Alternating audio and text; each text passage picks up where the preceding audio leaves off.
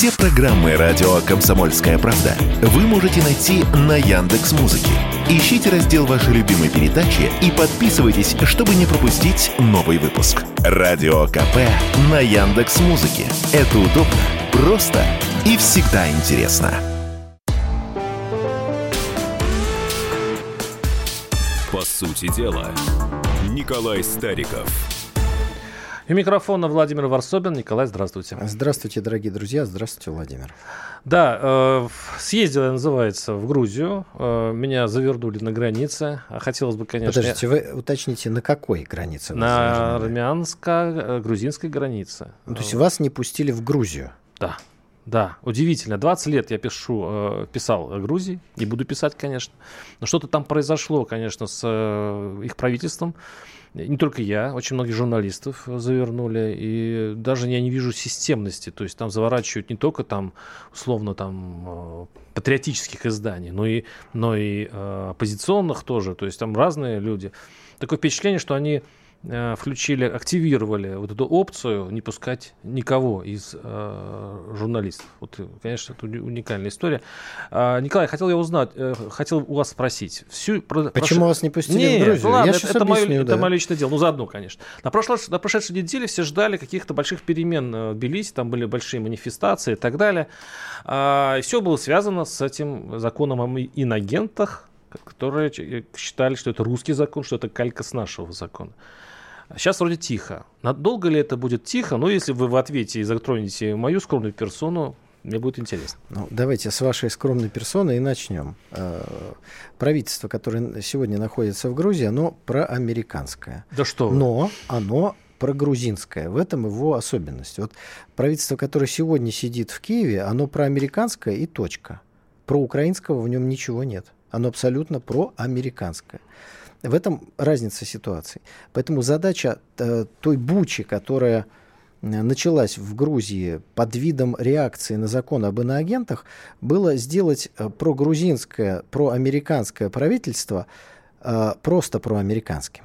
Подтолкнуть нынешнюю грузинскую власть к антироссийским шагам, можно сказать, ввести санкции, отказаться от всех экономических преференций, которые Грузия так потихонечку наработала в отношениях с Россией, возможно, подтолкнуть к военному конфликту, к возобновлению военного конфликта на Кавказе. Вот, собственно говоря, смысл того, что происходило.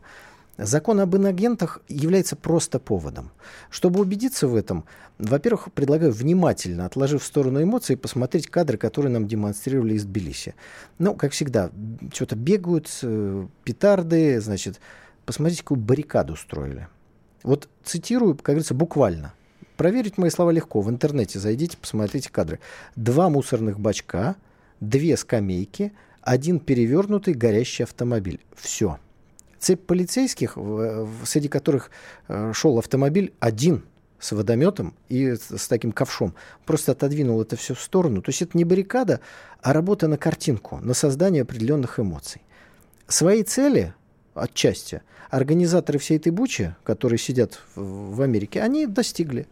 Закон отозвали, но поскольку это была всего лишь видимая демонстрация лояльности, давайте дальше следить, что будет делать Грузия. Мне кажется, что она будет принимать антироссийские шаги, но постарается все-таки в военный конфликт с Россией не вляпываться. Иными словами, подытоживая, государственный переворот в Грузии не планировался, поэтому там не было ни снайперов, ни так далее, ни тому подобное. Теперь к вашей скромной персоне. Правительство, которое сидит в Тбилиси, этого всего не знает и начинает дуть на молоко. Начинает просто, давайте максимально не пустим. Вот максимально не знают, не пустим. Что будет происходить, они не знают. Им страшно, им непонятно. Они понимают, что американцы начинают крутить, мутить воду. А переворот в Грузии был. Саакашвили пришел к власти в результате переворота. Поэтому дальше, ну, если пошутить, я бы сказал, они полезли и посмотрели в интернете ваши красивые фотографии в белой каске из Минска, поняли, что вы мужик серьезный. И лучше, если вы останетесь по ту сторону армяно-грузинской границы. Для них будет спокойнее. Поэтому они просто не пускают никого. Оппозиционный, неоппозиционный, украинский, российский. Всех не пустим, потому что нам страшно. Вот что означает эта их позиция. Но и, так сказать, в завершении этого могу сказать, что я даже и не пытаюсь ездить в Грузию, потому что я давно нахожусь в списке тех, кого в Грузию не пускают. Поэтому я даже и не пробую на прочность грузинскую границу. Николай, но вы при этом все-таки анализируете и имеете свое мнение о той стране, где вы 100 лет не были. Я хочу просто спросить, как вот в этой вашей логике это умещается. Смотрите, вы сказали, и я поэтому улыбнулся, что там находится проамериканское правительство, да, и прогрузинское. Скажите мне, если это проамериканская позиция, мы же, не позиция, а правительство, мы же как думаем, что вот что это такое, да? Что есть золотой джойстик у Вашингтона, у его посольства, и они своими правительствами руководят, как марионетками. То есть вот они не хотели бы, чтобы Грузия приняла закон об инагентах, они нажали бы кнопку на джойстике. Это же все-таки проамериканское правительство. Они бы выполнили эту задачу. А здесь почему-то нет. Николай, каким образом, в чем разница между все-таки проамериканским правительством и не проамериканским? У него такая маленькая деталь. Вот очень хороший вопрос. В отстаивании своих национальных интересов. Но давайте сейчас сначала буквально два слова про майданные технологии с точки зрения вот вопроса, который вы задали. Смотрите, где получилось свергнуть государственную власть путем вот такого переворота цветного. Если вы начнете анализировать, вы увидите, что везде власть была проамериканская. То есть цветные технологии — это способ относительно недорогого свержения проамериканской власти американцами. Вот именно так. Как только... Зачем? Объясню сейчас. Угу. Как только цветные технологии сталкиваются с суверенной властью, ничего не получается. Вот вы были в Минске. В Минске же переворот не удался. Была куда большая буча. Людей на улицах было больше. Были боевики. Какие боевики? Были. Это же не киргизы, это белорусы. Были. Подождите, иначе бы вы в каске не ходили. Все это было. Но ничего в итоге не получилось. И самое главное, Владимир, я думаю, даже вы сейчас понимаете, к чему собирались перевернуть Белоруссию. Николай, к будущей войне... Причем, сейчас я вам все отвечу. Здесь про американское правительство Тбилиси. К будущей войне, которую Запад планировал развязать на территории Украины. Должна была быть выстроена стена. А сейчас в этой стене есть брешь в виде Белоруссии. Поэтому Майдан всегда свергает только проамериканское правительство. Смотрите, первое. Египет. Хосни Мубарака свергли. Диктатор абсолютно проамериканский. Просто... Плоть от плоти свергли, потому что власть проамериканская не может идти до конца против своих хозяев. Это Александр Григорьевич Лукашенко может взять в руки автомат, надеть на себя бронежилет, взять сына и продемонстрировать, что я иду до конца. И вот вы, ребята, здесь стоите, ОМОНовцы, вы, окружение политической элиты, мы все идем до конца. А Хосни Мубарак не смог это сделать. Точно так же и на Украине было свергнуто проамериканское правительство. Николай, то есть получается, по-вашему, что проамериканская оппозиция... проамериканская, Николай, да. Подождите. То есть проамериканская оппозиция в Грузии, возглавляемая Саакашвили, пытается свергнуть проамериканское правительство Иванишвили. Ну, мне кажется, в ваших рассуждениях очень, очень легко запутаться. Просто я считаю, что знаете, в чем ваша беда? В том, что вы в те правительства, которые полностью не пророссийские, которые полностью не отвечают требованиям Москвы, вы их автоматически записываете как проамериканскими. И тут начинается путаница, потому что все политики, в этом случае Грузии, все, по-вашему, проамериканские. И это, кстати говоря, осложняет работу наших представительств и нашей мягкой силы, потому что мы всем клеим эти ярлыки. А по-моему, Иванишвили просто взял курс на... Курск, я надеюсь, он даже на нейтралитет и даже осторожный курс на Москву. И вот в этом случае действительно проамериканская оппозиция сейчас воюет с правительством, которое берет все технологии у Москвы, в том числе инагентство, инагенты, в том числе недопуск журналистов, в том числе все вот эти наши родные технологии, которые отличают, кстати говоря, одну демократию от другой. Хорошо. Владимир, я хочу сказать, что, конечно, спасибо, что вы за меня изложили мою точку зрения, но, скажем так, место пресс-секретаря свободно. И спасибо, но не нужно, потому что вы трактовали уж очень вольно то, что я сказал. Это первое. Второе. Внимательность, Владимир Владимирович, видимо, не является вашей сильной стороной. Потому что в самом начале ответа на ваш вопрос я сказал, никто не ставил целью свергнуть это правительство. Его не свергать собирались. И проверить мои слова легко. Я об этом писал и в эфирах говорил, и на радио, кстати, когда, к сожалению, вы одну прогуляли нашу с вами программу, наверное, по убедительным причинам. Подвинуть в сторону антироссийскости, сохранив его, потому что оно такое же проамериканское. Вот в чем фишка того, что там происходило. А что касается России, Россия с Грузией, да, имеет более-менее ничего отношения. Но говорить о том, что Грузия стала пророссийской, нет. Грузинское руководство нынешнее действует в интересах Грузии экономических, но при этом давление США там огромное. И именно этим объясняется то, что власть, ну извините, на поводу толпы беснующей пошла и не приняла закон, который, вы говорили, списали с российского. Нет, его списали с американского, только уменьшили, умягчили, да, так сказать, да я не знаю, до ласковости. Там 20% надо иметь финансирование из-за границы, чтобы получить Николай, этот вы совершенно ярлычок. Правы, но есть одна маленькая деталь. Дело в том, что как работают подобные законы, грузины все-таки смотрят в интернете на примере нашей страны. И наши законы работают так, что это пугает. Я думаю, что вот сейчас, когда грузинское правительство сняло этот закон с парламента, заметьте, как сразу успокоилась площадь. Там выходит, кстати говоря, ваша горстка оппозиции. Да все иноагенты выходят. Вот те же самые иноагенты выходят. Сейчас народ успокоился, потому что главное требование и главный страх, что за слово можно будет сесть или, условно говоря, вот ушел. Теперь грузин на улицу не вытащишь. Мы обязательно, давайте, Николай, вы возразите в другой части, в следующей части передачи, которая будет через пару минут. Мы вернемся. Владимир Ворсобин, Николай Стариков. Поговорим о Грузии, ну и о кризисе в банковском секторе США. Куда же без него? Весна. Русская весна. На радио «Комсомольская правда».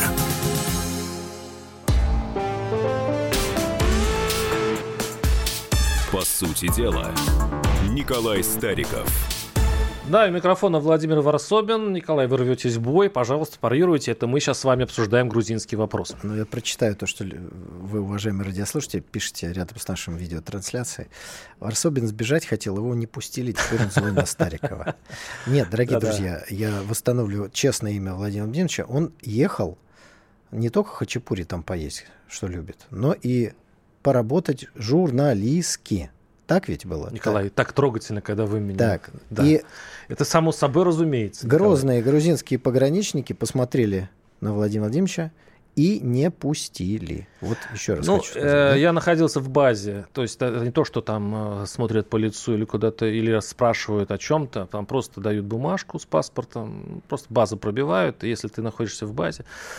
Уже давно устарела та традиция, когда неправильный ответ на какой-нибудь заданный хитрый вопрос оставляет тебе за границей. Сейчас все технологично. Ну хорошо, теперь давайте, как говорится, чем сердцем успокоиться.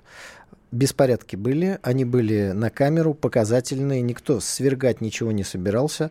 Дорогие друзья, если кто-то действительно думает, что именно закон об иноагентах так возбудил людей, вспомните, пожалуйста, 2019 год. Приезд парламентской делегации России, один из депутатов Государственной Думы сидит неправильно с точки зрения грузинской оппозиции в здании Гаврилов парламента. И начинается все то же самое, что мы наблюдали. Правильно. Ровно то же самое. Поэтому нужен повод. То есть, с одной стороны, российский депутат... А без повода ничего не получается в политике. Вы же знаете, Николай. Так вот, Владимир, повод — это и есть повод. Понимаете, по щелчку пальца собирается примерно одна и та же толпа, которая делает Николай, одно и то же. Ну, вот, допустим, в тюрьме сейчас находится Саакашвили. Вот чем не повод? Вот плохой, но повод-то плохой, народ не выходит за Саакашвили, потому что его не любит в Грузии за то, что он наделал. А вот если повод горячий, жгучий, кстати говоря, история с Гавриловым, со стулом Гаврилова, здесь, если бы Москва потерпела и спокойно бы этот спектакль просмотрела, а ведь закрыли авиасообщение, теперь Москва бы и рада это авиасообщение возобновить, да вот сейчас пока Запад не пускает Грузию возобновить эти самолеты. Я к чему клоню? К тому, что все-таки испуг и страх у грузин насчет все-таки возвращения таких вот жестких порядков есть. Иванишвили чем хорош? Почему полюбили вот мечтатели? Ну, сейчас меньше любят, но чем они по сердцу? Они все-таки большие дают людям жить, их не закрывают, как Саакашвили в тюрьму. Они прагматики. Да, но если они все-таки снова станут, как Мишико, все запрещать, всех штрафовать и так далее, чего боятся грузины, их любовь тоже иссякнет. Вот поэтому часть народа присоединилась к националам. А как только решение было изменено, националы остались одни это был не на народ, площади. Это были иностранные агенты. Николай, мы с вами обменялись нашими позициями, наши другие темы ждут. Значит, вы справедливо сказали, что такие беспорядки, организовываемые по указке из-за границы, они призваны ухудшать отношения России и Грузии. Но это действительно так. И обратите внимание, как это было сделано в этот раз. Вышли против закона об иноагентах, а потом начали скандировать «Сухуми, Сухуми, Сухуми». То есть для того, чтобы вызвать аллергию у русской страны. Но, смотрите, Россия спокойно на это отреагировала. Значит, с этой стороны провокация не сработала. Теперь, когда власть грузинская пошла на поводу, отозвала этот закон, то есть нельзя так себя вести. Нельзя. Это значит, на них давить будут дальше. Они уже всех отпустили, всех амнистировали. Поэтому сейчас мы будем смотреть, как из этого грузинского правительства будут сок выдавливать. Причем сок антироссийский. Николай, вот мы обменялись мнениями, как человек 20 лет побывавший в Грузии, человек, который никогда там не был, но при этом я совершенно уважаю со стороны виднее ваше мнение. Давайте все-таки мы пойдем дальше, тем более нас ждет кризис в банковском секторе США. У меня здесь такой же заголовок. Он такой... не нас ждет. Он уже дождался американцев. Весь мир ждет. США, у меня тут написан даже такой заголовок, США рухнут под тяжестью раздутых банков. Вот даже без знака вопроса. Николай, все-таки действительно ли впереди у нас 2008 год, как помню, тогда был кризис серьезный, там лопнул банк американский, если не ошибаюсь. Lehman Brothers. Да, и сейчас идет повторение этой истории. Ну вот смотрите, давайте попробуем выстроить определенную логику событий. Вы согласны с таким тезисом, что Соединенные Штаты Америки во главе Запада используют войну как способ выхода из кризиса? И вообще, это один из способов решения проблем капитализма. Война как способ. Вижу по глазам, Николай, обдумываете. Любой ответ будет ошибочным. Потому что это будет не единственный способ. Начнем с этого. Воздержались от ответа мудро. Но большинство наших слушателей, я уверен, согласятся с тем, что Соединенные Штаты Америки, англосаксы провоцировали. Это без пропаганды. И давайте первую, без пропаганды все-таки. Я цитирую свои собственные книги. Это не пропаганда, это моя точка зрения. Да? Организовали Первую и Вторую мировую войны, вышли из кризиса, развились, заняли первое место среди капиталистических держав. Это было. Если сейчас у них стоит такой же вопрос на повестке дня, он стоит, ведь им нужно сохранить свое лидерство. Старый, в кавычках, добрый метод организации войны все так же актуален. Вопрос. Вы будете ждать какой-нибудь экономический кризис, который сам собой начнется? Или все-таки, понимая, что вам нужно начать войну в день X, вы за день Y до этого будете провоцировать экономические сложности? Они сами себе устроили этот кризис, по-вашему? Нет. Вот смотрите, двигайтесь в правильном направлении. Итак, кризис, который устроили в 1929 году, Великая депрессия, был искусственно организован для того, чтобы потом началась Вторая мировая война. Это спорный вопрос. Вот это, вы говорите, это вопрос вещи. Бесспорный для тех, кто знает историю и экономику. Хорошо. Так что, да? Сейчас банк лопнул, второй лопнул. Смотрите на реакцию американцев. Если Федеральная резервная система вместе с властями начнет купировать этот кризис, это значит, что он сейчас им нежелателен. Так. И это значит, что это действительно, какие-то там банкиры вместо того, чтобы заниматься оценкой рисков, начали заниматься сверками гендеров, как в этом банке Silicon Valley.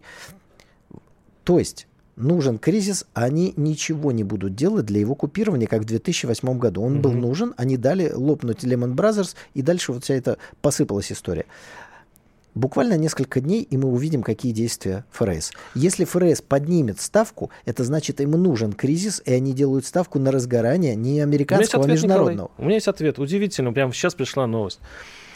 После обвала бумаг финансового сектора США на закрытие регулятором дальше, акции банка сегодня переходит к резкому восстановлению. Биржевой фонд, отслеживающий региональные банки, открытие торгов в США вырос на 10%. Причем акции банков... Часть банков взлетели на 56%. Это все буквально сейчас в эти минуты. На 64%, на 52%. Это по показателям самых крупных банков. То есть Спасают банки. Вот вы ответили. То есть это не рукотворный кризис, это кризис объективный, который сейчас США латает, что, значит, получается, это не в их интересах сейчас обрушивать собственную финансовую систему. Мы пришли к очень интересному выводу. Сейчас неожиданному. Нет. Но вот в чем проблема США? С одной стороны, они должны дестабилизировать мировую экономическую систему, чтобы готовить войну. С другой стороны, дестабилизируя мировую экономическую систему, которая покоится на долларе, они подыгрывают китайцам. И поэтому у них игра очень-очень-очень сложная. Вот что происходит. Но мы с вами должны понимать, что реальные мировые кризисы, они всегда искусственно либо подталкиваются, либо вообще организовываются, как Великая депрессия. Если же просто разорился один банк, и все это вот так вдруг начало само расти, это значит, спасают. Это значит, что вот здесь важный момент. Смотрите, в чем проблема кризиса? Вообще, что такое кризис? Разорился банк. Проблема не в том, что 10 тысяч человек потеряли свои деньги, вложив туда на депозиты. И даже не в том, что малые предприятия США там тоже держали свои деньги. Проблема в том, что это провоцирует панику на бирже. Так. Упали акции этого банка, соседнего, второго, третьего. Ну, эти банки, их акции были проданы фонду. Так. Фонд свои акции перепаковал, у них там это все триллионами измеряется. То есть как только начинается падение каких-то секторов, начинает падать все. Это приводит к тому, что теряется капитализация многих фондов, пенсионных, инвестиционных и так далее. Но это, как, знаете, как в ипотечном кризисе, когда вдруг падает стоимость залога самого дома, и вам нужно докладывать деньги. А денег нет. А вот деньги-то есть. Николай, кто-то принес на биржу. Можно сформулировать мысль, к чему вы ведете? Скажите. Кто-то влил на биржу сегодня сотни миллиардов долларов и купил падающие акции. Именно это привело к их росту. Это значит, что кто-то обладает огромной финансовой емкостью и не дает падать рынку. Раньше это называлось количественное смягчение от Федеральной резервной системы, когда они сотнями миллиардов долларов скупали никому не нужные обесценивающиеся акции. Теперь они сделали то же самое, но за один день. Николай, можно поверить вашей версии, а можно посмотреть деловую прессу, которая пишет. Поддержка со стороны американского регулятора в виде льготного кредитования для банков и гарантии на возврат средств вкладчиков обанкротившихся кредитных организаций позволили остановить крах в секторе. То есть они просто применили те самые обычные инструменты, когда... Необычные. Они просто вернули деньги вкладчикам. То есть и они застраховали. Это в общем-то, у нас тоже есть фонд страхования вкладов. А в 2008 году его не было? В цивилизованных США? Как же ж так? Там же один негр не заплатил за ипотеку, и чуть весь мир не разорился. Что ж, нельзя было заплатить ипотеку за этого несчастного чернокожего безработного? Поэтому очень легко верить в конспирологические версии, Николай. Нет, в общем-то, это выбор человека. Тут лучше не верить, лучше знать. Тогда они банки не спасали, сейчас они банки спасали. Вот в чем разница. Поэтому возвращаемся к моей мысли. Ответ на ваш вопрос. Они начали спасать там банки, но хочешь кризис, усугубляешь его, забираешь деньги с рынка, рынок вообще падает, и начинают люди падать. Понятно, что дешевые акции скупаешь и получаешь барыш. Я понимаю вашу логику. Нет, мировую войну организовываешь, не деньгами мысли. Великая депрессия привела к Второй мировой войне. А сейчас они залили деньгами для того, чтобы сейчас... Красивая версия. Николай, прервемся на пару минут. Сейчас блок новостей. Оставайтесь с нами, у нас еще будут другие темы. По сути дела. Думаете, понедельник день тяжелый? А как же пятница? Нашим ведущим некогда думать о выходных. Никита Данюк и Владимир Ворсобин, не жалея сил и нервов, подводят самые честные итоги недели. Каждую пятницу в 7 часов вечера по московскому времени на радио «Комсомольская правда». Слушайте программу «Тактика Данюка».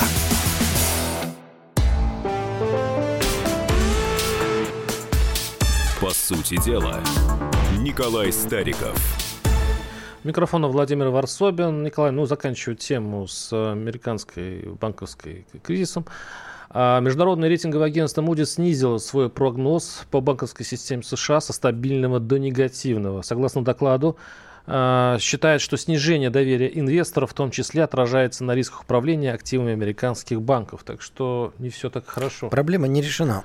Да. Американцам нужно сжигать деньги, которые они без устали создают. В этом смысл кризиса, помимо геополитики и подготовки войны. Но здесь они, наоборот, вынуждены влить деньги для того, чтобы избежать того кризиса, который сейчас им не нужен. Поэтому вот эта двойственность остается, никуда не девается. Продолжаем нашу тему, которую мы в прошлой передаче еще говорили о дне продления зерновой сделки. Министр инфраструктуры Украины Кубраков выступил против предложения России продлить зерновую сделку только на 60 дней. Кремль согласился на продолжение этой сделки, но если раньше она была на 120 дней, сейчас срок сократили вдвое, сейчас 60 дней. Николай, отдать надо вам должное, вы тогда и прогнозировали то, что Москва пойдет на сделку. И, кстати, выглядело несколько неожиданно, потому что как раз шли воинственные заявления со стороны Москвы, что, дескать, понятно, что никто не хотел идти на какие-то переговоры, на какие-то уступки Западу, но пошли. Это все-таки связано с выборами в Турции? То есть именно через 60 дней будет ясно, Эрдоган останется у власти или нет? Почему 60 дней? Что хочет сказать этим Москва? Потому что 60 в 2 раза меньше, чем 120.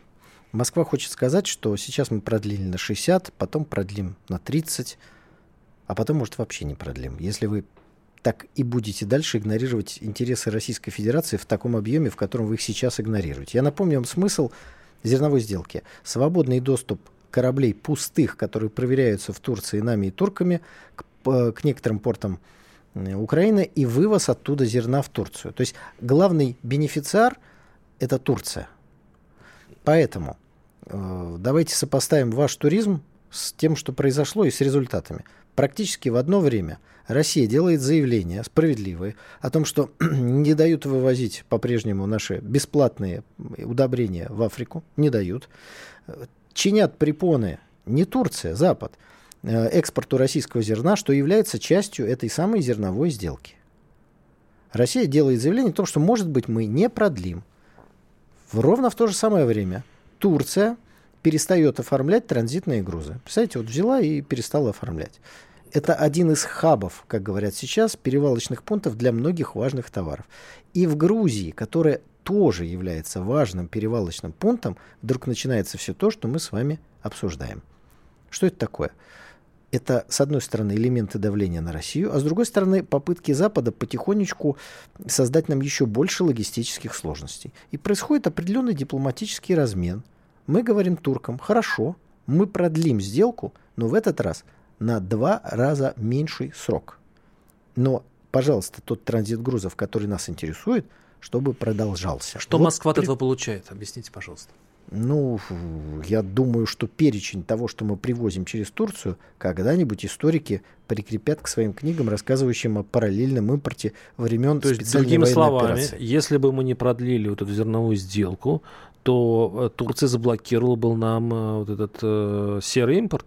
Так она и стала это делать, угрожая именно этим. Турция сегодня один из главных. Смотрите, чтобы была вся полнота картины, ровно в то же самое время Блинкен, госсекретарь США, то есть министр иностранных дел Вашингтона, прилетел в Среднюю Азию, которая является 3-м важным хабом для доставки всего, чего нам необходимо сейчас, и чего мы пока, к сожалению, не можем сами произвести. То есть, чтобы через Казахстан, Узбекистан тоже этого не было. Американцы пытаются перекрыть все пути.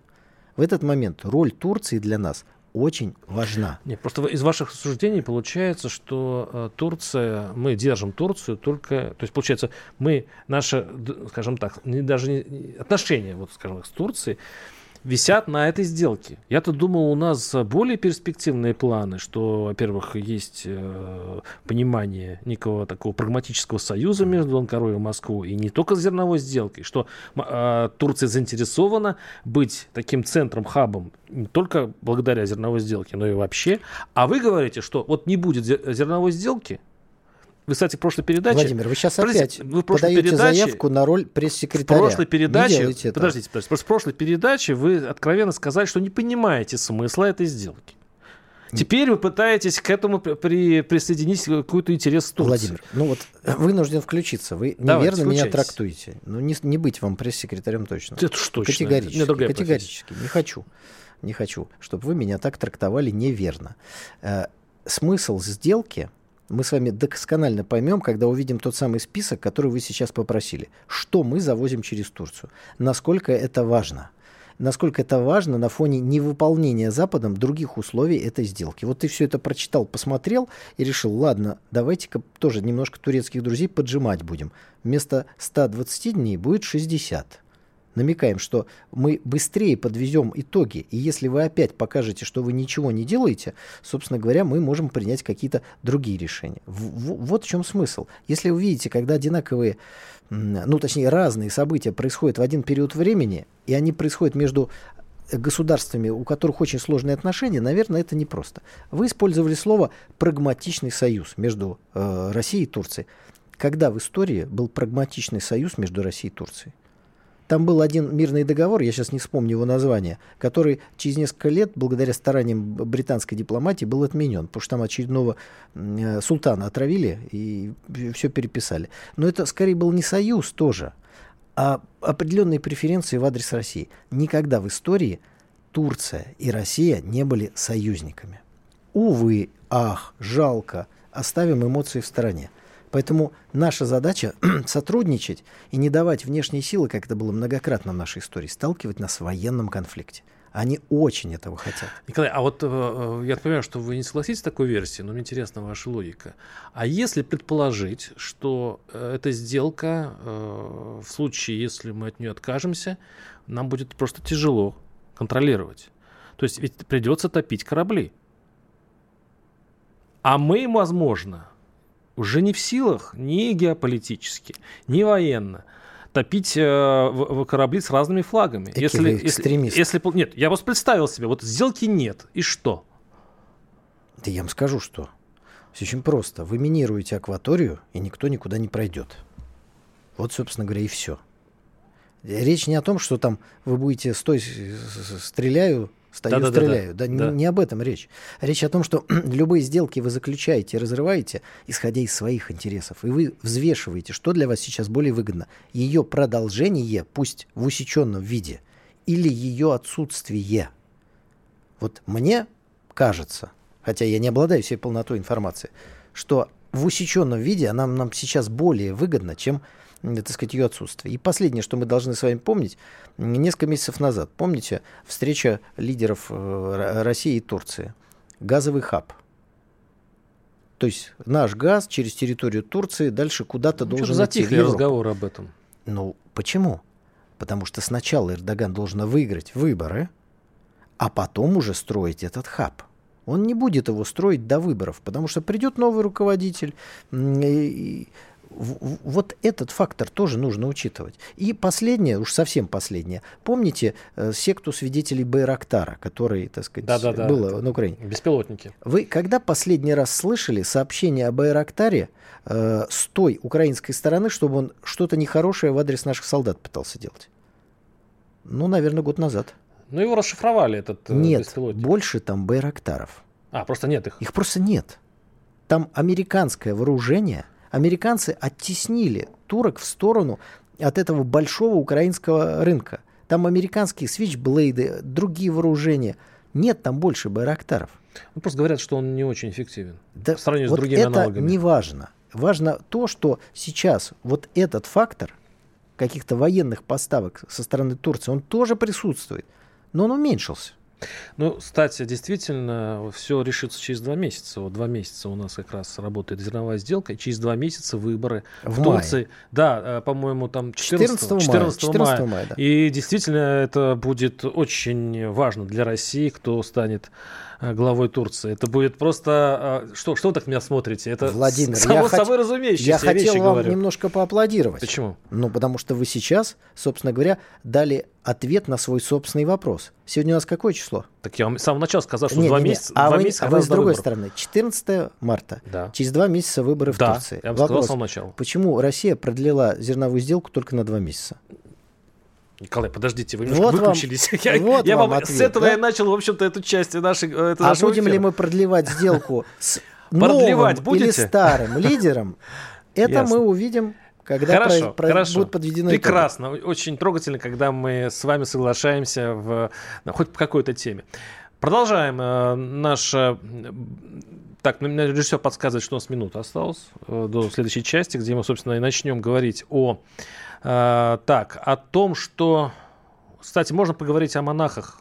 Если успеете, вы прочитайте номер, куда могут сообщения наши. Мы поговорим о монахах Московского Патриархата, который выселяет в Киеве из Киево-Печерской лавры. Больная религиозная тема. Я напоминаю, наш телефон, по которому можете написать наши мессенджеры.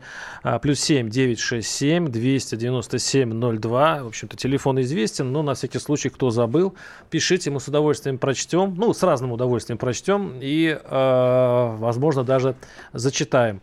Ну, тему, которую вы можете сказать пару слов, конечно. Мне кажется, пару слов по теме выселения из православной святыни. А мне кажется, достаточно пары слов по этому поводу. Мы с вами будем думать в одинаковом направлении. Мы прервемся через пару минут. Оставайтесь с нами. Знаете, как выглядит экономика? Она выглядит, как Никита Кричевский. Знаете, как звучит экономика? Правильно, как Никита Кричевский. Никто вам не скажет, когда и как долго что-то будет расти или падать. Никто, потому что Нострадамуса и прочих ясновидящих нет, не было и не будет. Каждую среду в 7 часов вечера слушайте программу «Экономика» с Никитой Кричевским на радио «Комсомольская правда».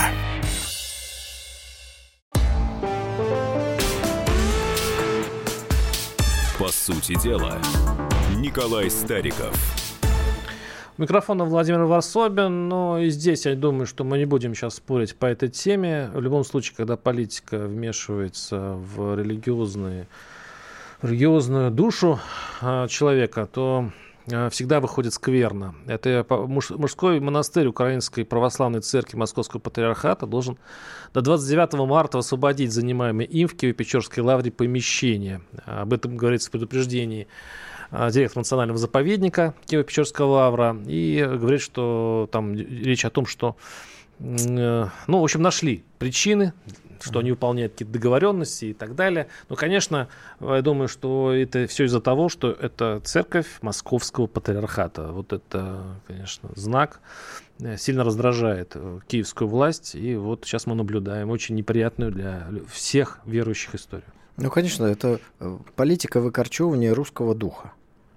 Православие – это один из стержней нашего духа, поэтому это и происходит. Вот вчитываться там в договор аренды – это же все повод.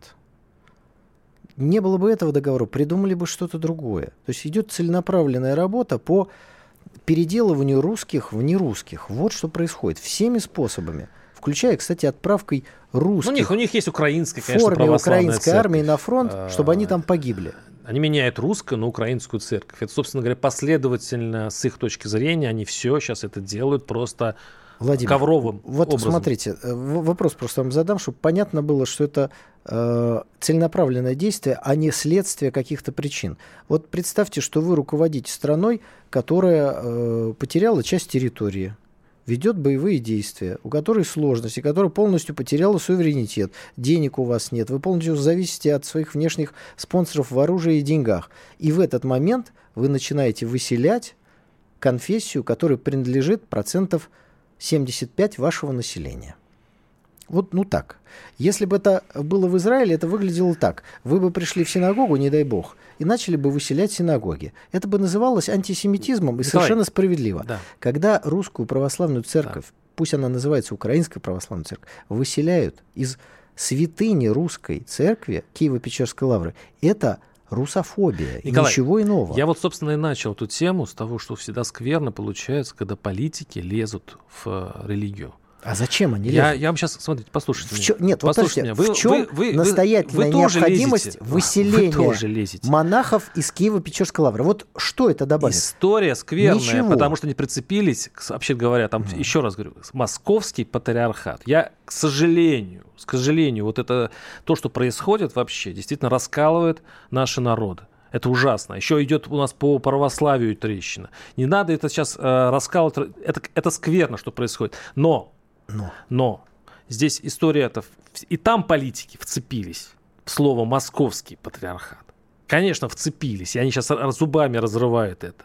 И с российской стороны сейчас будет кричать о русофобии и так далее. Хотя я и заметил, что у них есть Украинская Православная Церковь. То есть понятно, что там они воюют не с православием, не с христианством, а вот с этими значками, да, раздражающими. Они воюют с православием и христианством. Вот.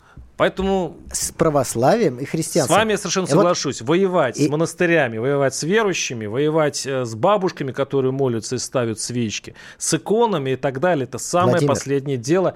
Не как бабушки, бы ты ни обуян всякими политическими воззрениями. И поймите разницу. Когда в сложном положении политик принимает решение разрушать то, что должно сближать его со своим народом, он действует на ухудшение ситуации. Во время Великой Отечественной войны как действовал Сталин? Я хочу сказать, что братья и одна сестры, из моих, да? Скажем так, претензий к большевикам – это богоборчество и разрушение российских храмов. И одна из моих благодарностей Сталину за то, что он вернул роль православию. Так вот, во время Великой Отечественной войны Сталин встретился с иерархами православной церкви. Решил те проблемы, которые они ему сказали. Поблагодарил за сбор средств. Закрыл журнал «Безбожник» за 1 неделю. Начал выходить в этой же типографии, значит, епархиальный журнал. Обновленцев закрыл, кстати. Это еще раньше. Дальше патриарха выбрали. Вот это действие государственного деятеля, который хочет одну из ран революционных залечить, используя ситуацию. И, конечно, в данный момент ему нужна поддержка церкви. Соглашусь. А Зеленскому поддержка церкви не нужна? Ему вообще ничего не нужно, кроме американских денег и оружия? Да, ему ничего не нужно, ему наплевать. Он убежит потом в Лондон, Майами, Вашингтон и добавляет еще религиозного напряжения, религиозной ненависти, чтобы еще более кровавая каша. Вот в чем разница подхода. Давайте мы. Но подождите, Владимир, еще важный момент. Еще важный момент. Да. Вот на секунду отложим в сторону религиозный момент. На территории Киево-Печерской лавры находится могила Петра Аркадьевича Столыпина, премьер-министра Российской империи, который был убит в 1912 году в Киеве. Вот еще раз, смотрите, какие параллели. Премьер Российской империи убит в Киеве. Вот неудобно рассказывать, что там была какая-то другая страна, если Российская империя.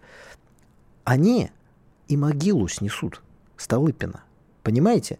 Дело не только об уничтонении религиозных святынь, хотя Николай, для них это важно. Они честнее об этом говорить, когда уже сделано. Могилу Ватутина и памятник на могиле Ватутина они снесли.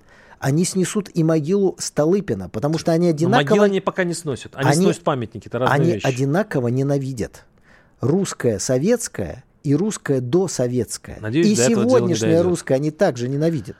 Николай, давайте идти дальше. Я всегда, кстати, очень... недоверчиво отношусь к тому, когда всякие когда святые православные дела обсуждаются в политических программах. Идем дальше. Так, у нас следующая тема.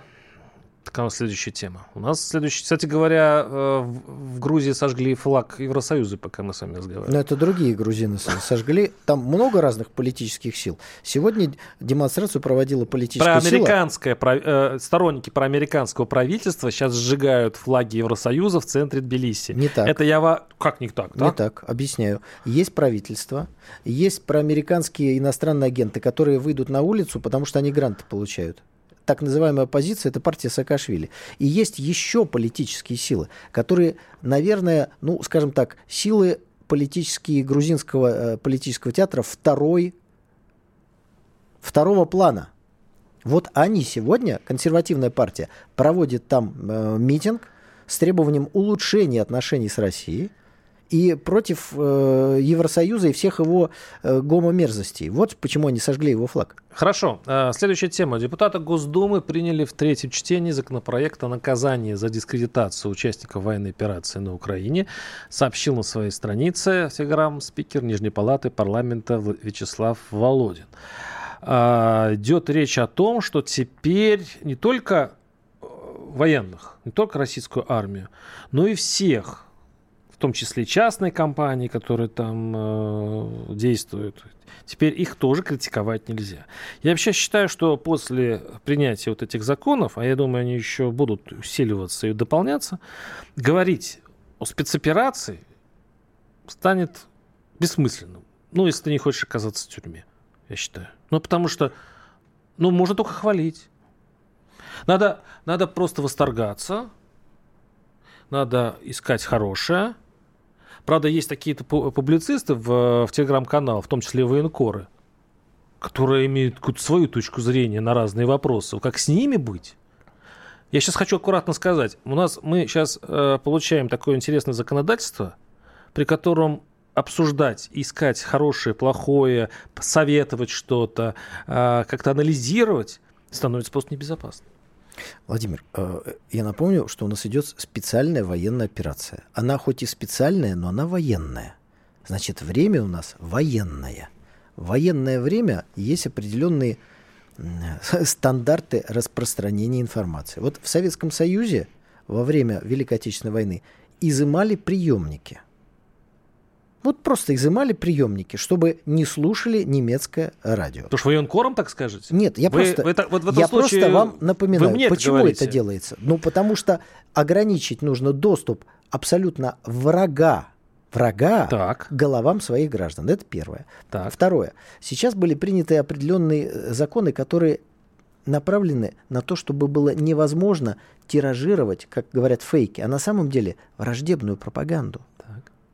Вот раньше германское радио, вот вы забрали приемники, и ему головам советских граждан как-то очень сложно было. Ну, там вот над солдатами можно разбросать какие-то листовочки, они из них самокрутки какие-нибудь сделают, или политруку отдадут, чтобы никто ничего не подозревал. А сейчас вы через интернет-каналы забросили какую-нибудь информацию, и кто-то в силу своей несдержанной эмоциональности, наивности, глупости начинает это тиражировать. И враждебная пропаганда растекается. Вот о чем речь. Николай, подождите, смотрите. Если умный человек хочет что-то посоветовать, ну или вы хотите... Кому вы хотите посоветовать? Послушайте Верховному главнокомандующему хотите посоветовать? Слушайте, лично считаю, что моей компетенции не хватает, чтобы советовать Верховному главнокомандующему. Хорошо. В этом случае все я признаю. Нужно просто штиль, молчание, звенящее молчание, при котором люди знающие будут принимать решения. Берите проверенную информацию. Есть сводка Министерства обороны. Вот это проверенная информация. Если вы ее комментируете, тиражируете, распространяете, так. счастье вам будет. Но если что-то произошло, условно говоря, где-то там, где-то под Донецком, что не сообразуется с тем, что это нормально. Не спешите это распространять. Сказать? Подождите, выдохните. И сидите спокойно, потому что вы вольно или невольно можете врагу подыграть. Понятно. Хорошо, помолчим, выдохнем и будем очень осторожны. Николай Стариков, Владимир Ворсобин и Николай, увидимся через неделю. Да, до свидания, дорогие друзья. Надеюсь. По сути дела.